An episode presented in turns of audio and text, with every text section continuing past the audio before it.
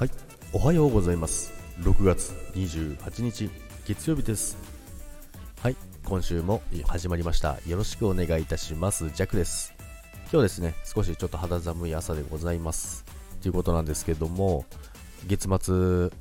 に突入してですね今月もあと残り3日というところでですね、もうあっという間の6月なんですけど、月末もですね、ラストスパートをかけてね、まあ、今月も順調に仕事終わりそうなので、良かったかなと思うんですけども、まあ、タイトルですね、知ってましたかということなんですけどもね、今の時期はですね、あんま使わないと思うんですけども、まあ、ストーブ使うじゃないですか、冬やっぱり。で、ストーブ使うときにやっぱりタンクからですね、まあ、灯油を、まあ、ポンプで移動するじゃないですか。あのポンプって最近まあもちろん自動で止まるじゃないですか。満タンになったら、満タンになったらカチッと止まってですね。でですね、あのー、ポンプをですね、差しっぱなしにしといてですね、やると、でももちろんそのオンにしとしとくとですね、何かの振動とか何かの拍子にですね、勝手にオンになるんですよ。スタートするんですよね。再再スタートになったみたいで、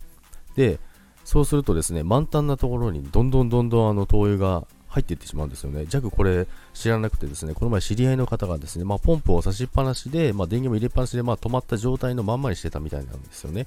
そうするとですね、何かの表紙に、まあ、近くを通ったか何かでの表紙の振動でですね、もう一回作動でしてしたみたいなんですよ。そうするともう灯油が溢れ出して、もうびっちょびちょになって大惨事になったんですよね。まあ、こういうことがあるあったんですけども、ジャックはそのままたね、その満タンなところに振動を与えると、もう一度作動して入っていってしまうというのは知らなかったので、これはですね、ぜひ皆さんにあのシェアしておこうかなと思いましたけども、まあ、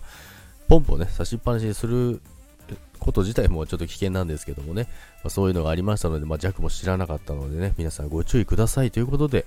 今週も皆さんよろしくお願いいたします。そして、良い1週間になりますように。それでは皆さん、いってらっしゃい。バイバイ。